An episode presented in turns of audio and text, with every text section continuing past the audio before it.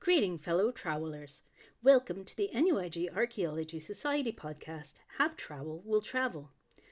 Um, hello, everyone, and welcome. I am joined here today by Neve Cart- Carty, uh, who is here to talk to us about some of the work that she's been doing. Whatever it is you're. What, if- what if I tell you what I'm? What, why don't I give you like just tell you before, and then we can start the questions. That, yeah, yeah, that yeah. That would be yeah, yeah, perfect. perfect. Um, so what I've been doing since then is I worked at the Museum of London Archaeology as an osteologist for five and a half years. Um, so I moved over for the big Crossrail excavation in London, um, and I've worked on like some HS2 and A14 and various other like really big infrastructure projects Mhm. relating to human remains. And this year I made a move into heritage consultancy. So I've left the osteology behind and I'm kind of moving into heritage consultancy. Um, so what I was thinking of when, when you asked me to do this, I was thinking maybe would it be useful to kind of talk about how how to get into commercial archaeology for students Yeah. No, that would be fantastic. or kind of like some of the things I've because I know I, no matter where I studied archaeology, there wasn't a huge amount of information about how do you get a job. There, there really isn't, and Yeah. so I think it would be wonderful and extremely useful to hear uh, hear hear some of that, especially from someone who is in the field and has a job with archaeology, has been working in it. So Moment. That- you know what? Whatever happens in the future, that's a problem for future us.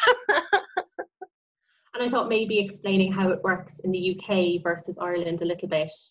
yeah. Um, because a lot of archaeologists end up moving from Ireland to the UK. Very rarely go the other way.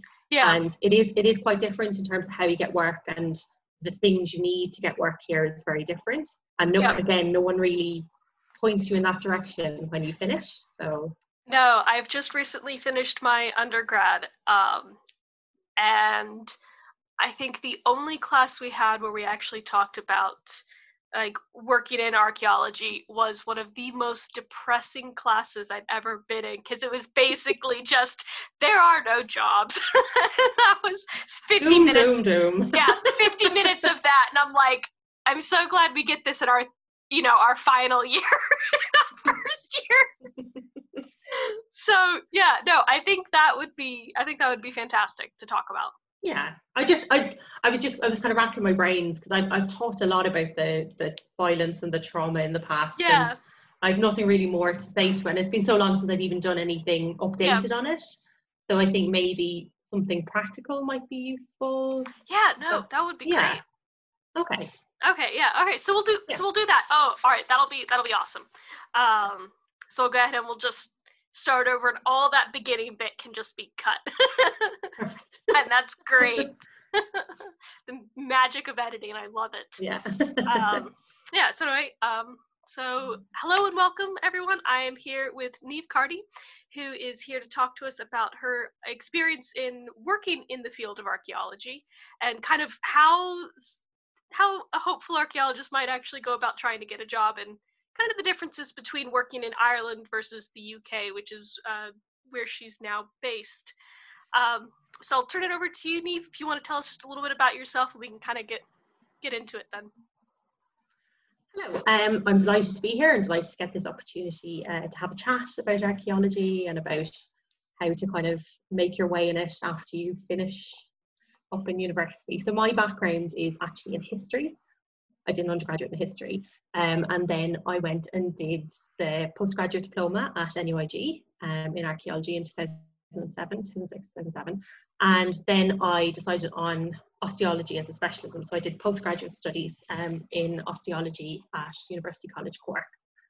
And I finished my master's in 2008, which was obviously in the height of the recession. and, we, and we were told all, and we were told a lot of doom and gloom about the the kind of outlook for working in archaeology. But I've been really fortunate um, to to be able to kind of keep plugging away at working at it. So yeah, Yeah, that's that's wonderful. It's it's a little bit of uh, a little ray of hope for the rest of us that uh, there are some people who are working in archaeology. yeah. so um, now you're you're currently based in the UK, but you got started in Ireland. Did you work much in Ireland before coming over to the UK? So I was really lucky that when I finished my master's, I got hired by an archaeology company that had a large assemblage of human remains that needed analysing and they needed assistance to come on board. There was quite a tight time scale and it had to be done by a particular date and they just needed more hands um, mm. on, on board to kind of help out with it.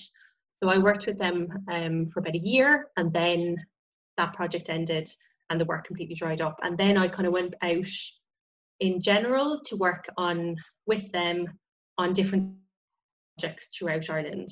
So I ended up in all sorts of places for very short contracts, as is often mm. very common in commercial archaeology. So I ended up thinking New Ross for 12 weeks, and I was in Kells for 10 weeks, and kind of did the circuit. Yeah. Um, so yeah, so I kind of got a bit of experience in it and that, and I think that's probably one thing that I'd kind of highlight at the start is that it's, it's, a, it's a bit of a cliche, but you do have to be quite flexible in terms of archaeology and in terms of archaeology work. Um, I kind of decided just not to say, to say yes to everything at that point, um, and see where it led. And sometimes, you know, I went to work on one job for a couple of weeks and it ended up turning up into a six month project. And that was very unforeseen when we started out. Yeah. I mean, and the opposite has happened where we've had gone to work on a project where I thought I was going to be living there for six months and done within 12 weeks and I have to move again. So, so it's happens. kind of, yeah, a bit of both. Um, and then in 2015, I moved to the UK for with uh, the Museum of London Archaeology with MOLA uh, for the Crossrail excavation at Broadgate Ticket Hall, um, which was a large 17th century cemetery that needed excavating. And again, they needed more osteologists on the team. They expanded the team just for the project. Um, initially, it was for a five week job, so I didn't emigrate. I was just gone for five weeks. I didn't even leave yeah. my accommodation or anything in Ireland. I just was coming for five weeks, and I've been here ever since.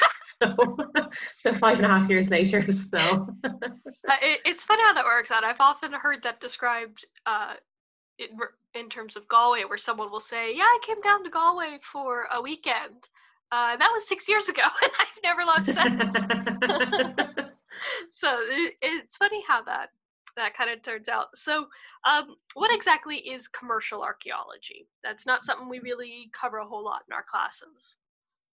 So, commercial archaeology is basically any archaeology that is normally uh, part of the planning process for development um, in its kind of more broadest sense. So you kind of get involved, archaeologists or heritage professionals get involved early on in terms of doing desk-based assessments or kind of doing historical research on an area. If a developer has outlined that they want to build something in a particular area, you look at what the potential impacts are. That then becomes part of the planning permission for that development and depending on what the recommendations are you might have potential for buried archaeology. So you would start off doing um, maybe evaluation trenches again to kind of get a baseline there if you find more archaeology there or more things that need to be explored. Um, also at this point you'd kind of do geophysics and other other sorts of um, non-invasive techniques. Um, then you would go in and do full archaeology. And then you're kind of involved in the project from kind of on site, uh, all the post excavation. And then most importantly, putting that all together, the entire site archive together um, into a document that goes to the client, and it can be kind of a, they can tick that off that they've fulfilled that prerequisite of the planning permission, and they can continue with their development. And then often that ends up in the archaeology sense when you're in whatever company or unit that you're working in um, in further dissemination so you might also have to produce a monograph or journal articles um, quite a lot of public outreach as well. Okay. um, so talking to the general uh, public or talk going to schools and talking to school children about what you found at a particular site. So it's kind of the full gauntlet really yeah. um, commercial archaeology. It's really from before, really when it's just an idea in someone's head to develop a piece of land um, or do something to a building or alter a building in some way, right up to when you're you've got all your information and it's all been analysed and you've added your little bit to human history and then you're trying to disseminate that out into either the academic community with journal articles or into the general public. So yeah, so it's kind of and then commercial archaeologists can fall anywhere between that that gamut really. Wow. That's it's quite a production. I don't think people really quite realize how much goes into the whole you know when you have to go in and when you're trying to build something or develop something and you know in in the UK and Ireland you can't walk in there anywhere without tripping over something of historical or archaeological significance. Um, and there's just there's so much to it to make sure that we can build without destroying anything or losing well we'll end up destroying it anyway but without losing what's there that's gosh it's just such a such a process um, Absolutely, and it's it's kind of it's one of those things as well. I think that you know you, you don't really hear a lot about it when you're. I mean, I certainly didn't at undergraduate or postgraduate level, and it's kind of even knowing the range of roles that are within that, you know, and that and that actually alongside being a field archaeologist and being a someone who does specialism or post excavation. There's lots of different things, like in terms of community engagement or the other side, the really early side, heritage consultancy. Um, there's jobs in those sort of fields as well that, that aren't traditionally, I think, associated with um, a co- kind of career trajectory from archaeology. Yeah, I think what a lot of people think of, you know, when they think of archaeology is literally someone if they're not thinking of indiana jones for one thing that's usually the first thing that comes to mind. Uh, but then they're probably thinking of someone who's like literally just you know kneeling in the dirt and digging away but there's there's a lot more to it. Um, so there's you know kind of i guess how many archaeologists would be involved in such a project? Because i assume it's not just unless it's a very very small project it's not just one. There's probably multiple archaeologists of varying uh, skill sets involved in it absolutely and it kind of depends on again the nature of the project you can often end up towards the end of my time um, at mola we were working in a consortium with headlands so we were mhi um, working on HS2. So because for HS2 you had to form consortiums, so you weren't just working with a huge team within your own company, you were working with huge teams of specialists from all over the country in different offices. Um, but yeah, they can be vast. They can be absolutely vast. And again, it can be the, the planning or the desk-based assessment team. Often they do their desk-based assessment and then they hand it over to the project managers. And then the project managers see it up to the point of post excavation and they hand it over to a post excavation manager and it kind of it's kind of there's kind of a life cycle of a project yeah so so the one person won't necessarily be involved from start to finish they'll kind of get it to a point often to an output to a report stage. Mm-hmm. um, and then that gets handed on for the next phase into the next team specialists. Okay. Wow. That's interesting. Never really you know thought of the whole excavation process being like that. Again it, it's kind of something that you just um, you know you have that kind of image in your mind of just like the lone archaeologist digging away you know writing up his little reports. Uh, but it's it's much more of a team effort it sounds like then you absolutely know. and you get to you know even i was quite fortunate when i worked in mola because it was such a big company they had in-house departments that did the geophysics and did geomatics and we had a project management team and a planning team so you kind of got to work with everyone at different points depending on the projects that you were working on so it kind of meant you kind of got to see little snippets of these other processes that were going on on the projects completely separately but at the same time so yeah, yeah i think it's and the larger the project you work on or the larger the company you go working for um, you tend to kind of get more of that. Um, but again, it's becoming more and more common for companies to kind of join up and work together, mm-hmm. particularly on the bigger infrastructure projects. Mm. Um, and that's brilliant. It's absolutely brilliant to see how other people do things. Often the yeah. processes and recording systems even can be quite different between uh, company to company, and then you'll have to kind of meet up at the beginning of a project and decide how you're going to record something Mm, together in, on one sort of sheet. It's got to be kind of a systematic change across the board so that everyone's doing things the same way. Yeah. I suppose you'd have to do that. I can only imagine the amount of paperwork that can be generated from a project like this, you know. To imagine trying to do, you know, multiple different systems all at once, you'd just be swimming in paper. Oh man. And actually, we're seeing in the last couple of projects um, I was involved in, we're seeing a big move towards digital recording for this very reason. Ah. because you're to kind of well from from an environmental point of view in terms of there is a lot of paper generated from um, any site ar- site archive um, hmm even on a small site it's amazing the amount of paper that gets generated Yeah. um, and also kind of from trying to use digital technology to kind of innovate a little bit how we do things so mhm. there's been a lot of trialing of this, particularly in the UK, um, Yeah. to see can we make it work. And it and the um, kind of first results back are looking very positive. Again, it's it's also when you're able to do digital capture and recording and a often on an iPad or a tablet. So you kind of fill out your, your recording sheet, but on that. Um, it often then can plug straight away into a database. So Ah, the yeah. person back in the office isn't waiting on a folder to come back from site Yeah. look to see the context sheet. yeah.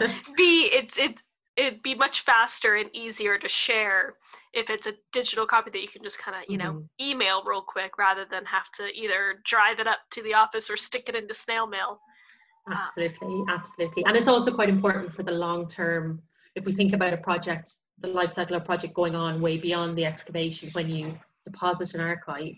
Um, the whole point of a lot of what we do is that not only are we fulfilling planning um, constraints, but that we're also generating in data for learning more about humanity Yeah. and we only we always are aware of the limitations that we have within commercial archaeology either time constraints or budget constraints and we want that data to be available to researchers yeah. so that they can access it and often when things are on paper records they're quite inaccessible because it Yeah. means that because they're so delicate and there's only one version of them often in the past people had to actually physically visit an archive to go look at the archive or it would get scanned but if you know if a context sheet had been covered in dirt or water or whatever on a given day or someone's handwriting wasn't that legible yeah. um, it can be a little bit you know problematic if you're trying to if you're somewhere anywhere else in the world actually and you're trying to look at um, records so the digital records hopefully will make that more accessible that you could be a researcher basically based anywhere in the world and be able to access the site archive and make sense of it Yeah, no, I think that's that is going to be if that can really get traction, that's going to be a massive benefit in the future. I think we've already seen kind of some of that, um, the benefit of being able to research mo- remotely happening now because of you know Mhm. COVID has forced um, pretty much everybody to work from to have to work for and do research from home, and to be able to access resources remotely is extremely valuable. So I could definitely see the benefits for that going forward. And plus, my own handwriting is just absolute chicken scratch. I, I pity the person who would have to read my handwriting. Oh, everyone's handwriting is bad when you're standing in a field in the rain and the wind, Oh gosh. to be honest. Oh man, my handwriting would be absolutely illegible at that point because it's chicken scratch in the best of conditions. Oh gosh. Well, there you go. You mightn't have to worry about it. It Yeah. might be, you never know, like in a year or two, it might be all tablets and it'd be all Ah, wonderful. so- Wonderful. It'd be good for good for anyone who has to read my handwriting, and that includes myself, because there are plenty of times where I'll write something down, and then I come back to it later, and I'm like, I don't know what any of this is. don't know what I was thinking. Machine. exactly. Oh gosh. So, um, just given how many different, I guess, uh, roles there are to play for archaeologists, um, how, I guess, specialized does an archaeologist need to be, or like how skilled do they need to be? Like, um, if someone coming out with just an undergrad in archaeology, um, what prospects would they have compared to a master's graduate? So it kind of depends what you want to do. And again, I think this is, you know, this is spoken with, you know, 12 or 13 years hindsight. So I definitely wasn't, didn't feel like this, you know, or didn't know any of this 12 or 13 years ago. But if you it depends what you want to do with your career um, and what you want to do so there's there's different in terms of progression within the discipline mm-hmm. so a lot of people no matter what sort of masters they have or what sort of speciality they've gone into they often end up on site as a field archaeologist um, and field archaeology progression is mainly based through experience and experience of many different sites and then you kind of work mm-hmm. your way up to supervisor level and then up to kind of senior archaeologist or project officer level. And then one one way forward is to kind of go into the more project management side of things.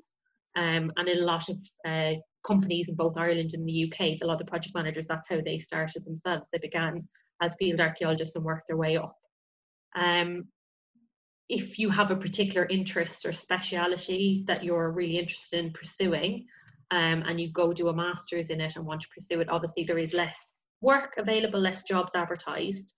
But if you can get into it and get a bit of experience, it obviously makes you more employable um, mm-hmm. in a in the constant redundancy situations, unfortunately, that you do get in in field archaeology. It can be a famine or a feast yeah. So if you have something else, another string to your bow, that you can say, well, I can do geomatics or aerial photography or standing buildings on top of being a field archaeologist, the chances are you might survive a call, yeah. if you like.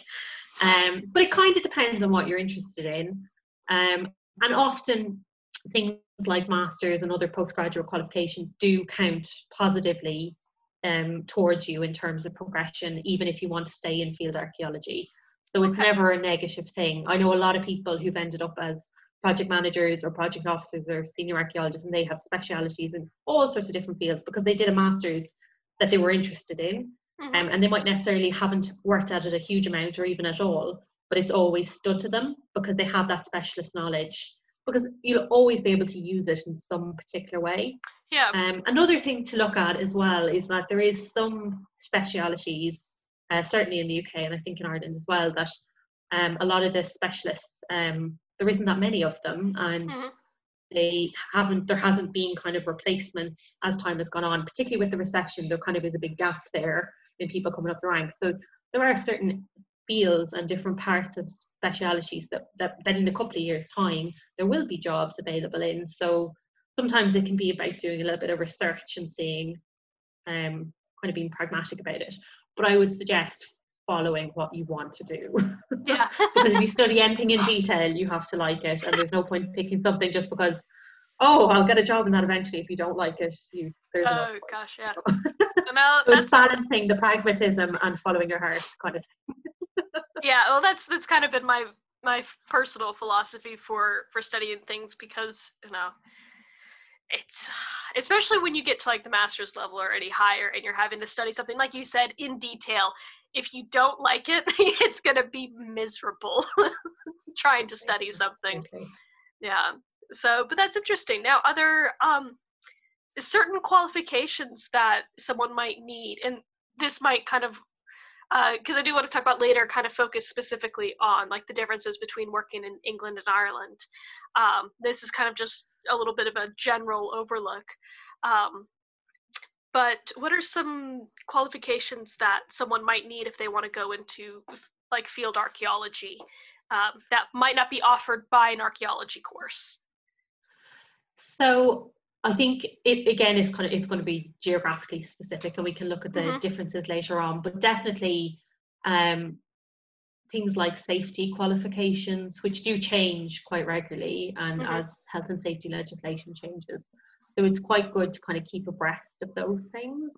Mm. Um, I know that the certainly in the UK, the Chartered Institute for Archaeologists has quite a lot of information, as does Badger, the British Archaeological Jobs Resource website. Um, and they have kind of like guides available where they have the most up to date information on what you might need on top of it. Um, a driver's license is always quite useful in archaeology, mainly because of the nature of the sites often being in the middle of nowhere. But it's not a complete bar if you don't have one. I know plenty of archaeologists, particularly in London, where they haven't had to learn how to drive because all the sites are on public transport.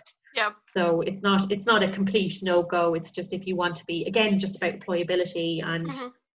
being able to move quite seamlessly from job to job to job, it is quite useful to be able to drive yourself places. So that's kind of something to kind of keep in mind. Um, and that's kind of that's kind of it really. Normally, Okay. any other specific training that's needed is often designated by um, for a particular project by a client. So that can be maybe asbestos awareness, awareness training or confined spaces training, and that's often organised in house by your employer, so that yeah, so that they kind of organise that because it's project specific. So I wouldn't go out and sign up and pay a lot of money for courses um just on, like on, on the off chance i think ha- if you just have your your health and safety qualification which or whatever uh, Mhm. region you want to work in um and that's generally the entry level Yeah. to getting a job Okay. Okay. That's interesting. 'cause that is that is one thing that I at least I personally have been curious about. Um, because you know, like if you go into the the food industry or something, there's usually certain qualifications they kind of look for there, and you know, if you go for a driving job, you might need certain things. So I always kind of wondered, like, okay, you know, is there anything more than just the degree that you might need if you wanted to go into, you know, into archaeology? Um, Another useful thing is to look at membership at the professional bodies. Mhm. So in Ireland, you have the Institute of Archaeologists of Ireland, the IAI, and then in the UK, it's CIFA, so the Chartered Institute for Archaeologists. And you can join at a student level, I think, for not a huge amount of money. And that certainly in the UK, membership of CIFA is becoming more and more important Mhm. because it has got tied in now to the health and safety qualifications. okay. So often entry level at those organizations is not that difficult. It's just a matter of joining up. And then they're really useful in terms of once you're a member, you have a log on and your own little personal profile. And it's Mm, really good for keeping track of CPD and other training you do, any sort of lectures you go to. And it opens you up to all the training that they organize as well. Okay, that's that's something that I actually didn't know. I mean, I knew about those organizations, um, and I've been telling myself I should join a couple of them for about four years now. it just hasn't happened yet. Oh, it took me years. Yeah. Don't worry about it. It- yeah, but it's you know it's interesting those particular kinds of benefits uh, to being a member. Um, I think would definitely kind of help persuade some people into into joining. Um, if they might balk at the the price, even like a student price, because that's it's, that kind of thing sounds uh, rather valuable to be able to keep abreast of some of that information and kind of keep track of the lectures you go to. And I think at the moment, obviously, like like we're doing right now, I think a lot of their um, outreach and courses and training and CPD has gone online. So Okay. it's no you're no longer limited geographically like you might have been previously if you saw Yeah. a really interesting course that CIFA were doing on project management, but it was happened to be in Birmingham. Obviously, that would have been you know quite geographically because you'd have to you know get yourself up there unless your employer was willing to pay. But Yeah. obviously, if you're just doing it as kind of starting out, so that's something to kind of keep in mind that actually joining now might be quite a good time to join because Yeah. a lot of this training will have gone up online. Sorry, I'm like writing notes down for myself as you're as talking. Like, ooh, this is really good. Hopefully, I'll be able to read my writing later. That remains to be seen. But yeah, no, uh, that's that's fantastic. Um, so, I guess another big thing that uh, people tend to be concerned about, especially parents, when their child comes home and says, "I'm studying archaeology," and the parent goes, "Oh Lord, what are we getting ourselves into?" um, what is the um, I guess the salary expectations someone might have, you know, or might hope for going into it? I understand it, it'll probably change depending on where you go into, but like, you know, what's that like? So salaries in archaeology have normally been very closely linked to kind of boom or bust situations. Yeah. So in the boom years, the Celtic Tiger years in Ireland, you know, there's all these mythical tales of people earning, you know, quite very substantial salaries, and they did because there was more money available for development. It all goes back to if you think about that life cycle of a project again. Mm-hmm. Often the salary or the amount of money available for salary is determined by the project budget, the whole project budget for you know building a shopping centre or a road. So obviously when times get tough, that overall project budget goes down. But there has been massive um, movements in both the UK and Ireland in by unions. Um, so Unite Unite is the union that represents the archaeologists in Ireland, mm-hmm. and Prospect is the main union that represents uh, archaeologists in the UK, and they have had large success at kind of looking at collective bargaining for wages um, looking at wages in general in the construction sector and pointing out that archaeologists are being paid a lot less than their colleagues that they stand on site with every day. Yeah. So yeah, so I think I think entry level is still quite low. Mm-hmm. Um but it kind of depends on well, it depends on what what trajectory you want to take and it kind of depends on um, yeah, it kind of depends on that. It can depend on the project. So often, um, and particularly in more recent years in the UK, a lot of archaeologists have, you know, topped up their base salary by quite a lot of overtime because mm-hmm. we're finding that more and more as we work on these huge infrastructure projects that the clients' working hours are completely different to the eight to four that we're used to on site. Yeah. They expect people to be on site between eight and six or whatever, or work Saturdays. And obviously, that's not a solution really to um, to low pay. I mean, base pay should increase, and you know, yeah. unions would always argue that, and that people's skills and experience should be rewarded. It can be something very useful when you're starting out. Um, that you can kind of top up your salary a little bit with overtime that yeah. is available to everyone else on site. And that's quite common in construction as well, that base salaries can be you know at a kind of moderate level but then with overtime you can build up uh, your salaries. Uh, with that um, and then obviously it depends on like what trajectory you take. Um, mm-hmm. if you go into the salaries obviously get higher as you go more senior. Yeah. um, and it can be linked to where you work. Um, salaries in general I think are higher in Ireland in archaeology than they are in the UK um, it can be depend on the type of work you do. Um, yeah, so it's kind of a little bit of a little bit of a kind of vague area, but I think expectations at the start probably would be quite low. Yeah. um, especially if you go in on a trainee scheme. Yeah. But I would never be afraid of asking about progression. That's something I've learned through many years of archaeology of always ask about what's the progression, what's the pay structure, um, do you get a yearly pay increase that just everyone gets, kind of from a collective point of view? Is there mm-hmm. individual mm-hmm. pay increases? Because all companies work on different systems, and I've worked in yeah. companies that do all sorts of things. So some companies do, you know, a yearly appraisal, and your pay is linked to your performance, which is quite common in other industries. Um, other companies just give a percentage increase to everyone across the board based on how well they're doing in a given year. So that can be also quite beneficial if a company you're working for has worked on some really big projects and has brought in uh, quite a bit of money.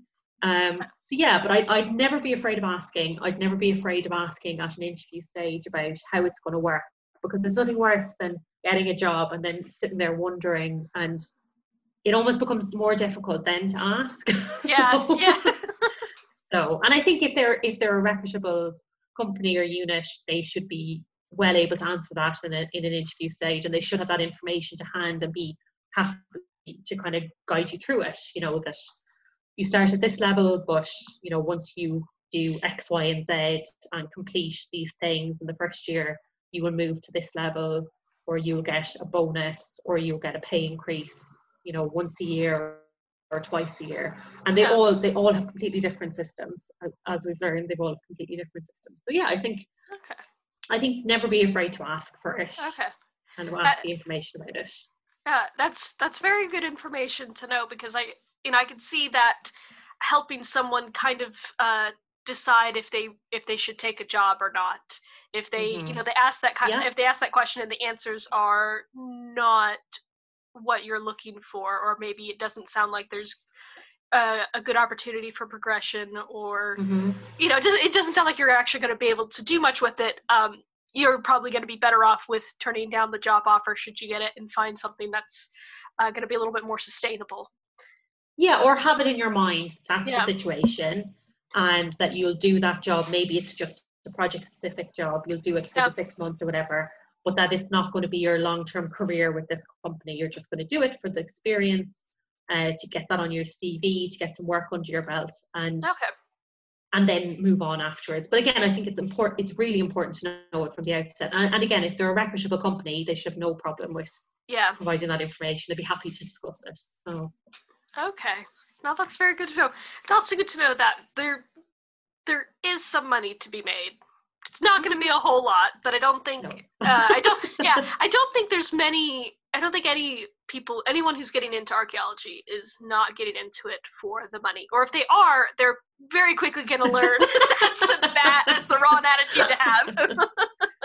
yeah, yeah, it's it's you know there is a lot a lot of rewards for a career in archaeology, um, but often pay is not at the top of those list of rewards but there i think i think i think once you get to a certain level again depending on what you're doing exactly but once you get to a certain level within uh, different companies the pay can be quite comfortable you know when you compare it to other industries yeah. and compare it to similar levels um i don't think anyone's ever going to make the mega bucks in archaeology or maybe very very very few people do but yeah i think but i think it's a, i think that's a really important question to ask because i think a lot of people I've worked with a lot of archaeologists on site, particularly on the big infrastructure projects, and it's their first job, and they come in and they really don't know. Like no one's ever spoke to them about wages, and and you know they start on well here it's quite common to start on about twenty one thousand, which mm-hmm. depending where you're based geographically can either be a comfortable life or if you're based in London can be actually quite tough to survive yeah. on that to pay rent and pay for transport in London. And yeah, I think I think it's a really important thing to know at the outset. And again, you can kind of make your decisions like accordingly. Some people come and they just work on that salary and they know they're not going to stay and they'll work for that project and then they move on or they go to another company that's outside of London so they can earn the same amount but their money will go much further. Yeah. Um or they or they'll move somewhere else. And yeah, so it's kind of I think it's important, it's definitely an important consideration in archaeology. Yeah, and I think I think one that can't be understated the importance of asking those kind of questions, because um, I don't know, at least like for me personally, I that seems to be the most awkward question to try to mm-hmm. ask. Mm-hmm. I hate asking no, those and questions. Think, and I think we need to get rid of the taboo about that. I think it has yeah. to be something um, that is spoken about because you should never be embarrassed. I think to ask for the money that you're worth. Yeah. Um, archaeologists bring such value to a project for lots of different reasons. Um, they're intrinsic, like I said, to like the planning process. Nothing is going to happen unless the work is done to a, to quite a high standard yeah. that is laid out by various different bodies that check all these things. And yeah, I think they should, and and often they're coming in with you know masters and lots of experience and like they should be you should be rewarded for the work you do i think and there shouldn't be an embarrassment about asking for that so, yeah no definitely for sure i'd, I'd agree with that. Um, so i guess now um, so we've kind of talked a little bit about kind of just field archaeology commercial archaeology in general. Um, so now what are some of the differences that you have found between working in ireland and working in the uk that's probably a very broad question, but um, in the so the main difference I noticed is that just well, it really depends on the time um, and what's going on in general.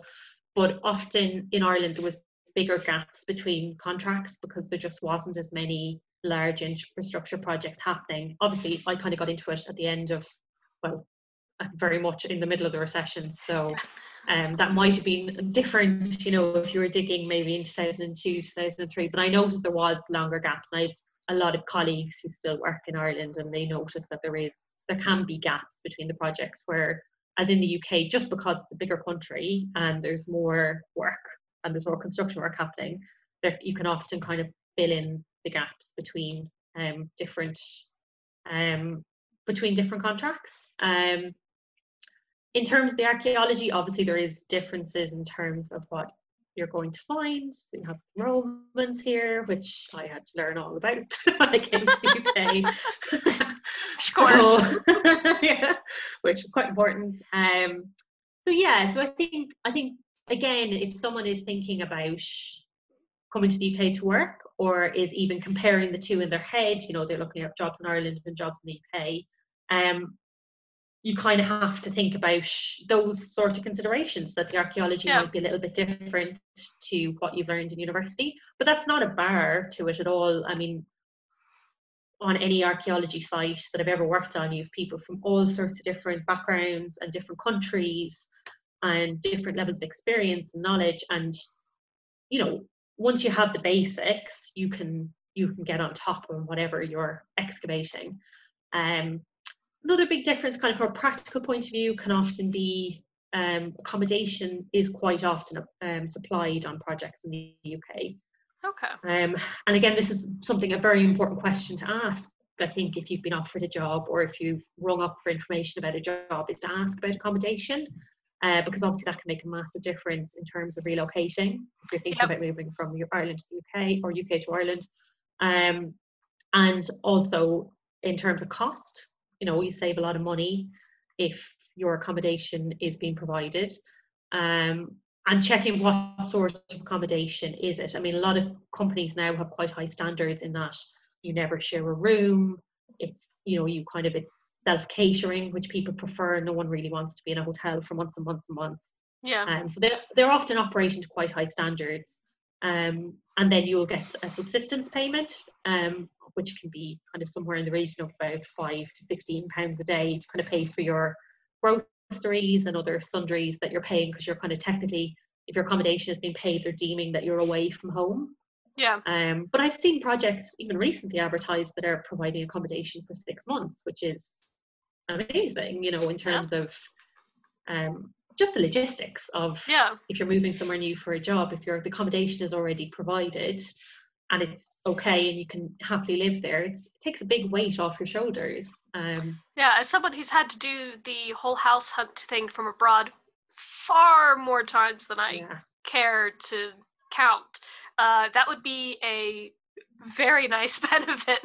Absolutely. And I think you definitely can see that when you have a project where um, I've been I've experienced this in the past where I've, I've been involved in project project planning and you know where we've offered accommodation, um, you you tend to get a kind of a wider range of people applying because you're getting Mhm. even people that are quite experienced. That like, well, the accommodation is provided, I can go do that for like six months or two months or whatever because the accommodation is what puts a lot of people off. They don't want to pay deposits Yeah.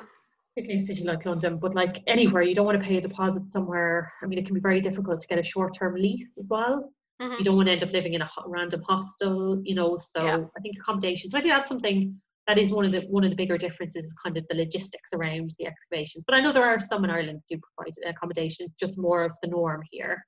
Yeah. Um, yeah, aside from that, I think definitely field archaeology. You tend to kind of it's quite a small world actually Mhm. and you tend to kind of bump into the same people both in the UK and Ireland and people often kind of rotate between the two countries um, quite a bit based on projects kind of following particular projects um, following work following maybe they want a bit of stability this year so they've seen a project that's advertised that has a year contract so they know they'll be in one place for a year Mhm. um, so yeah they're kind of there's a lot of similarities between the two um, and then recording systems are slightly different between the two, but again, that can depend on that can be company specific. And again, like I said, there is this massive move towards digital, so that's all changing now anyway. Yeah. So, and, and actually, some of those recording system differences are probably going to get uh, eroded away a little bit with, I think, the move towards digital. Yeah, it sounds like it'd be e- it, it'll be easier to have a single recording system if it's all Mhm. digital because you can all just kind of Mhm. share the same thing. Absolutely. But I think I think you know I've I've definitely been the person turning up on site, um, both in the UK and Ireland. You know, not knowing anything, not knowing anything about the site or anything. I think, you know, I think important just ask questions. Ask questions very important. There's always someone who's willing to help. If they're if it's a larger excavation and the company is aware they're taking on a lot of new staff or people that don't have a lot of field experience, they'll often have appointed someone as kind of a trainer.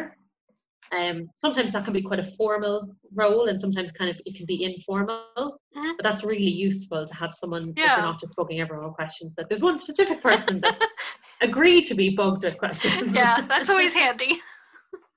Um, but yeah, so I think, but I think yeah, I think the and then obviously geographical changes and differences exist as well. I mean, archaeology in London is quite complicated because you're dealing with the really deep stratigraphy, which Yeah. I still have to get my head around. But where you have just layers and layers and layers of occupation all intercutting each other.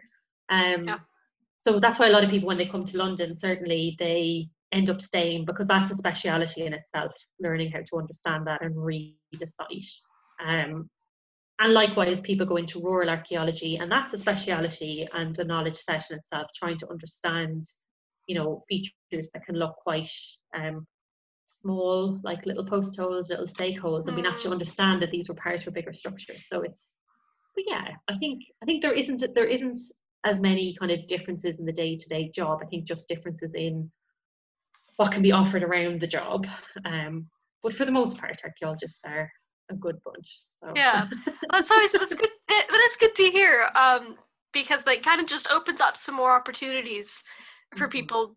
You know, if you know that you could you could technically go to, you know, the UK and find find a job with the same sort of expectations that you would find in Mhm. Ireland. It's not like you're entering a completely different world. Mostly. No, absolutely. Um, we'll we'll see what happens after Brexit. I was that was actually going to be my next question. I was sitting there, I was thinking, do I say the B word? Do I need to bring, uh, but I gotta bring it up because that is that is going to be something that um, will and probably is uh, causing a lot of concern.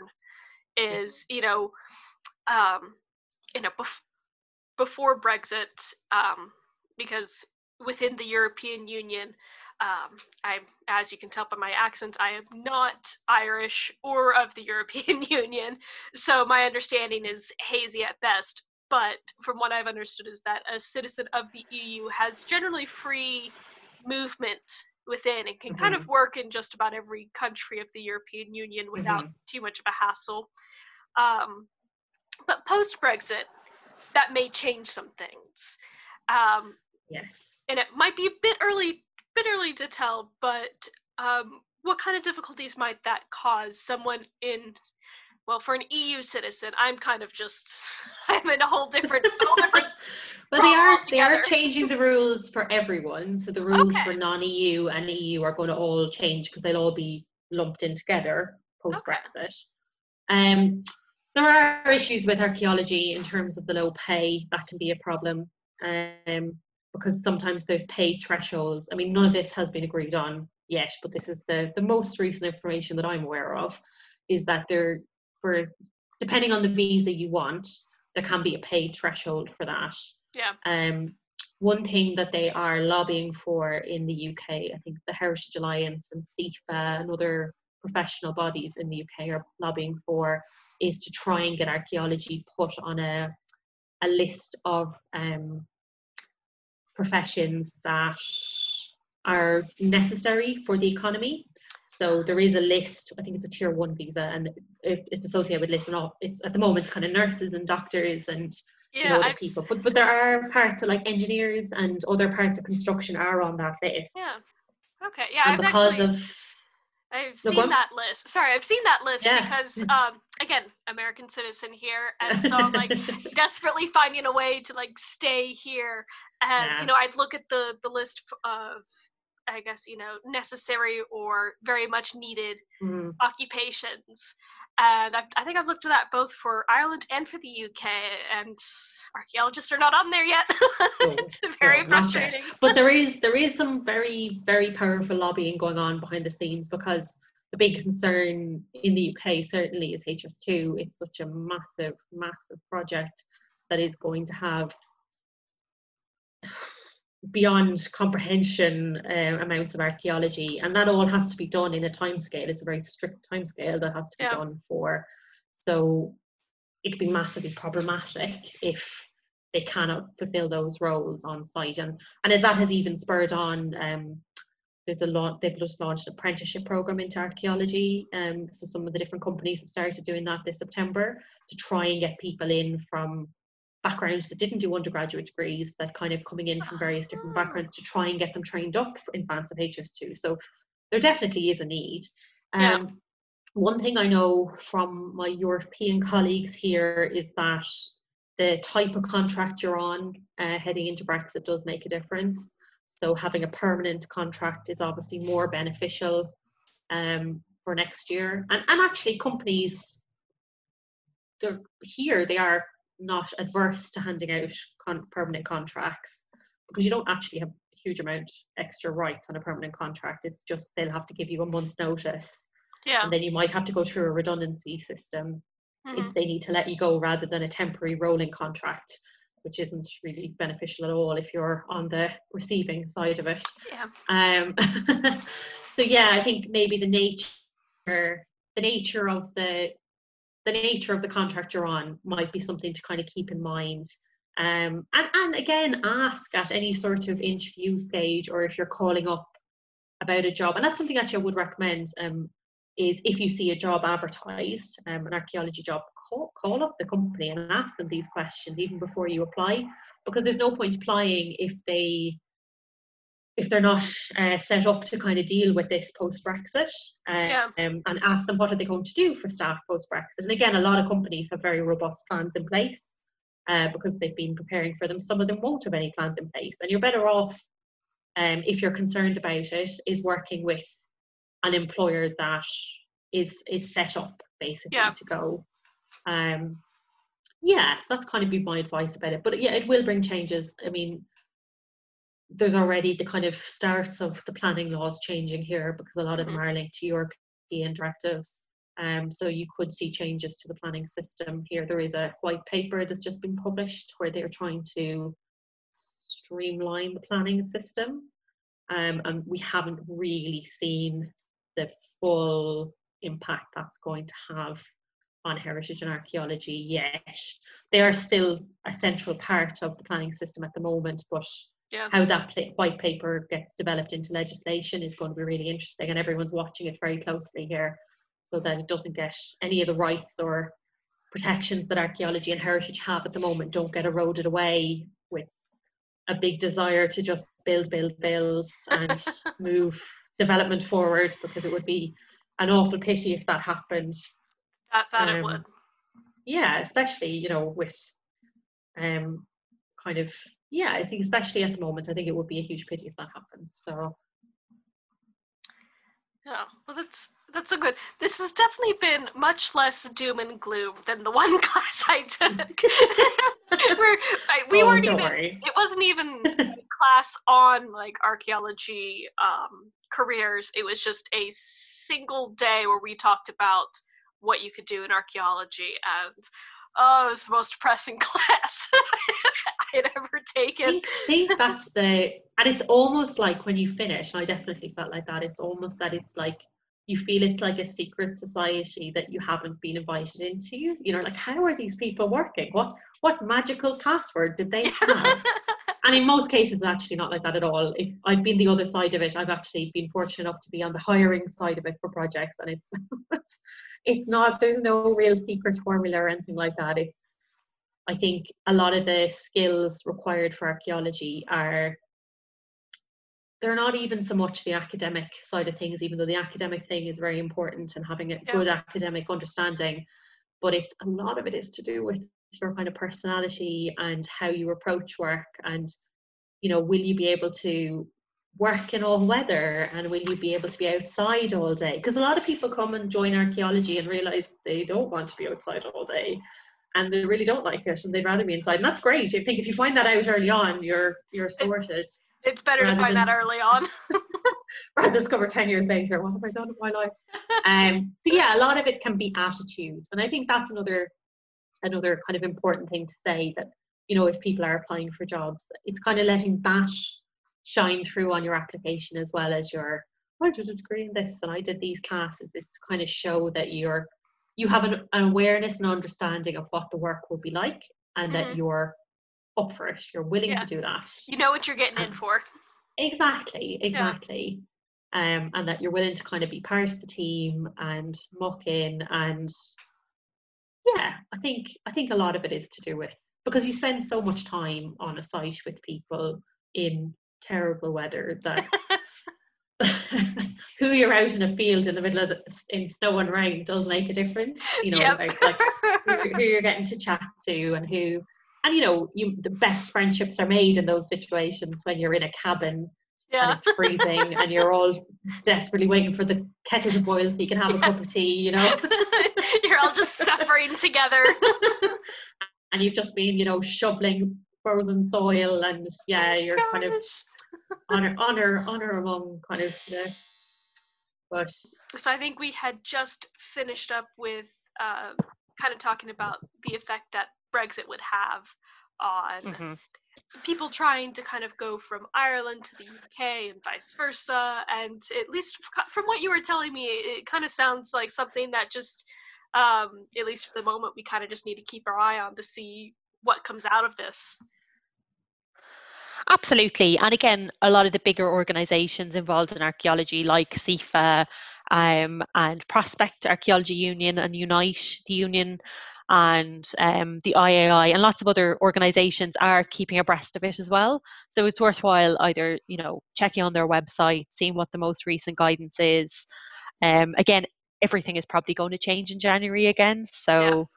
There's no point probably you know learning how things work at the minute and it's all going to change anyway. But but i think i think one thing's for certain there is quite a bit of archaeology work coming down the track in the uk mm-hmm. and they will require archaeologists to dig it so yeah. which is a, a fact that and that archaeology has already gone through the planning system so any changes to the planning system isn't going to impact that that's already through that system so there will be lots of opportunities um, and again it's kind of just about keeping your eye on the ball um, signing up to any um, mailing lists. I know CIFA, if you join CIFA, they have a jobs bulletin they send out once a week, mm-hmm. which is quite useful because some companies that's the only um, format they use for job advertisements. So it can be really good to kind of keep an eye on that. And then Badger, like I said, uh, the British Archaeological Jobs Resource, I think it's badger.org. Um, they have the most comprehensive list of jobs in the UK. Um, and that's where a lot of the guides as well to work in the UK are. Um, and yeah, just keeping an eye out. I mean, it's not it's not for everyone, and emigrating isn't for everyone. And but if you're able to maybe get a job on a project where they do provide accommodation, you can kind of treat it as a working holiday and come and see if you like it, you know, and go and work somewhere and see what you think about it and see what you think about working here. And it's it always looks good, I think, on anyone's uh, resume is you know looking at, you know, it's a good thing to say in interviews that you're willing to travel for work. yeah, oh, definitely. so if you can demonstrate that. yeah, yeah. Yeah, well, that's all. You know, like I said before, it's a much more optimistic look than my class just this past year, which all my all my classmates in that class will will agree with me. It gave us a um, it did not give us much hope for our futures in archaeology. So hearing hearing this kind of perspective um, is definitely very valuable and uh, a little bit more heartening to hear that there are opportunities. No, I'm. There is work, and I'm.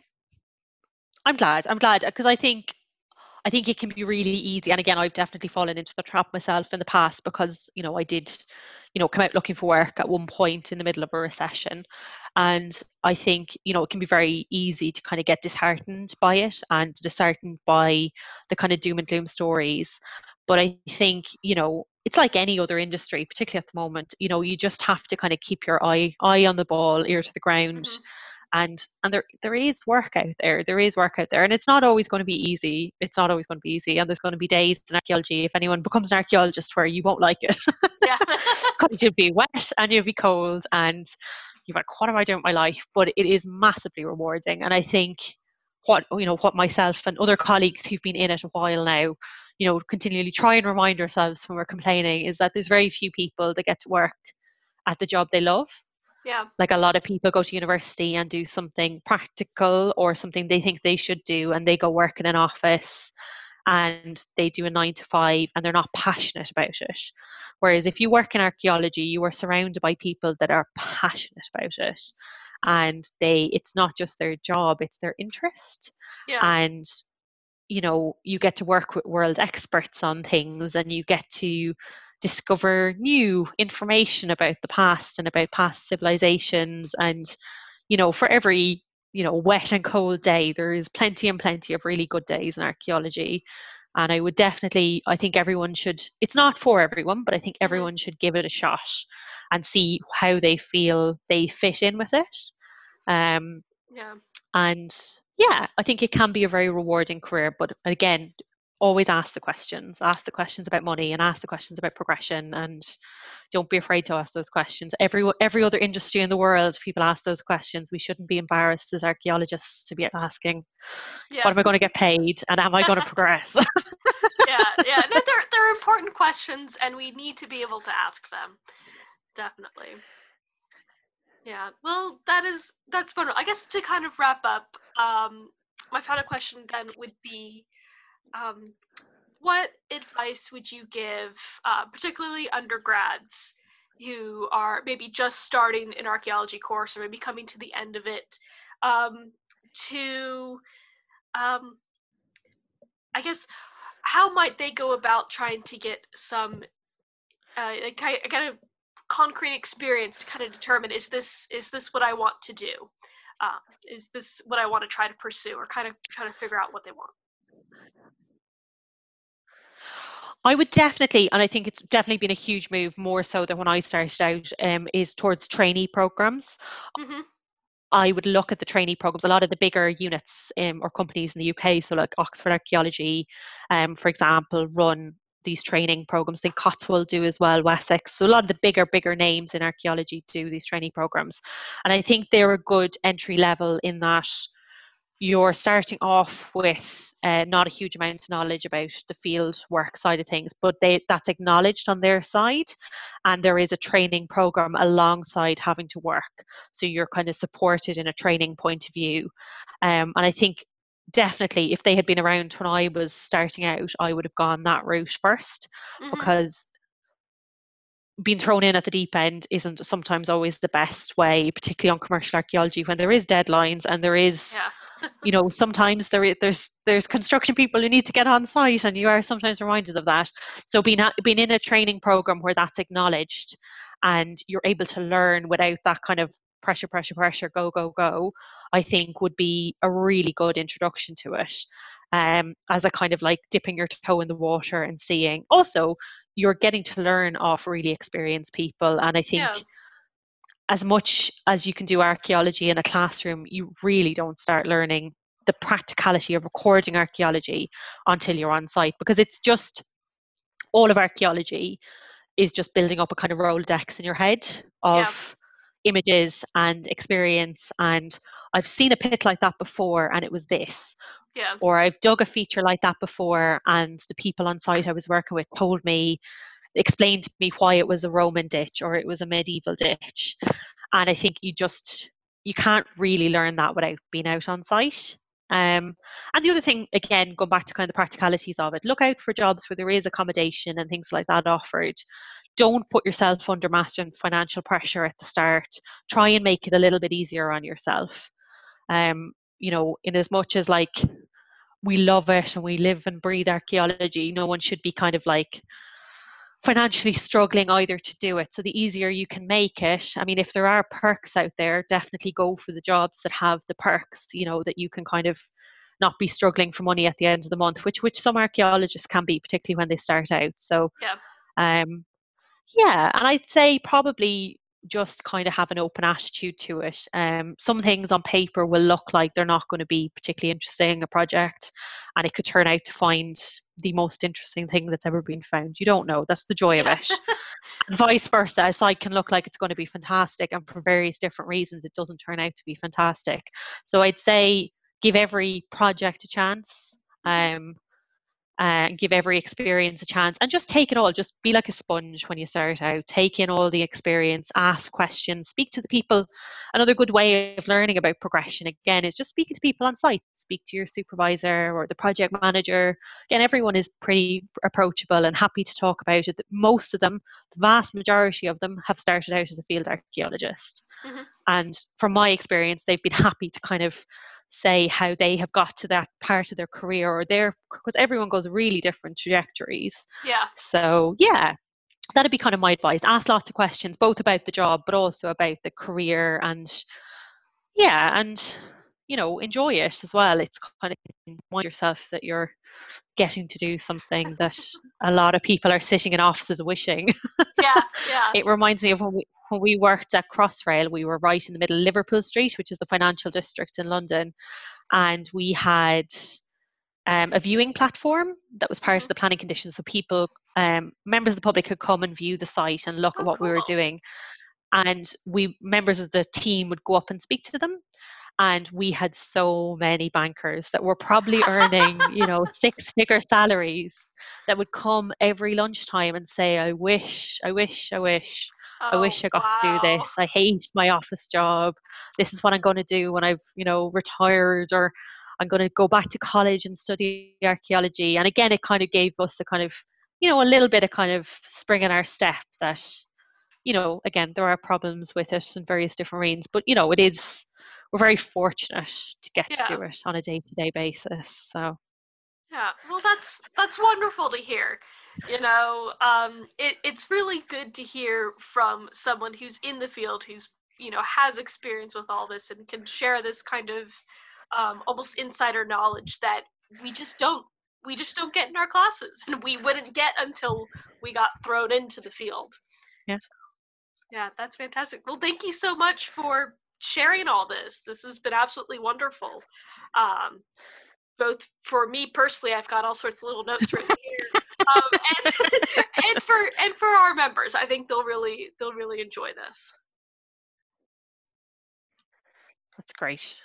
That's great. I'm glad. And and uh, one final piece of advice is yes. always follow up applications with a phone call because often most archaeology companies, um, certainly the kind of medium small ones, don't have a HR department or um, anything like that. So often, if you send a CV in and you don't hear anything back, it can just be that it's stuck in someone's email, um, in their inbox, or it's on someone's desk.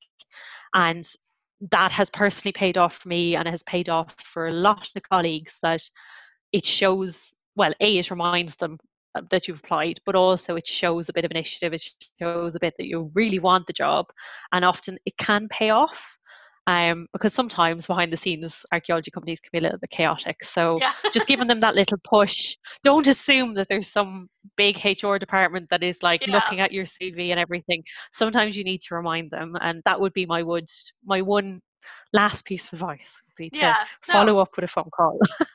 that is that is very good good advice indeed. Uh, so thank you again. Thank you so much. This has been wonderful. You're very welcome. You're very welcome.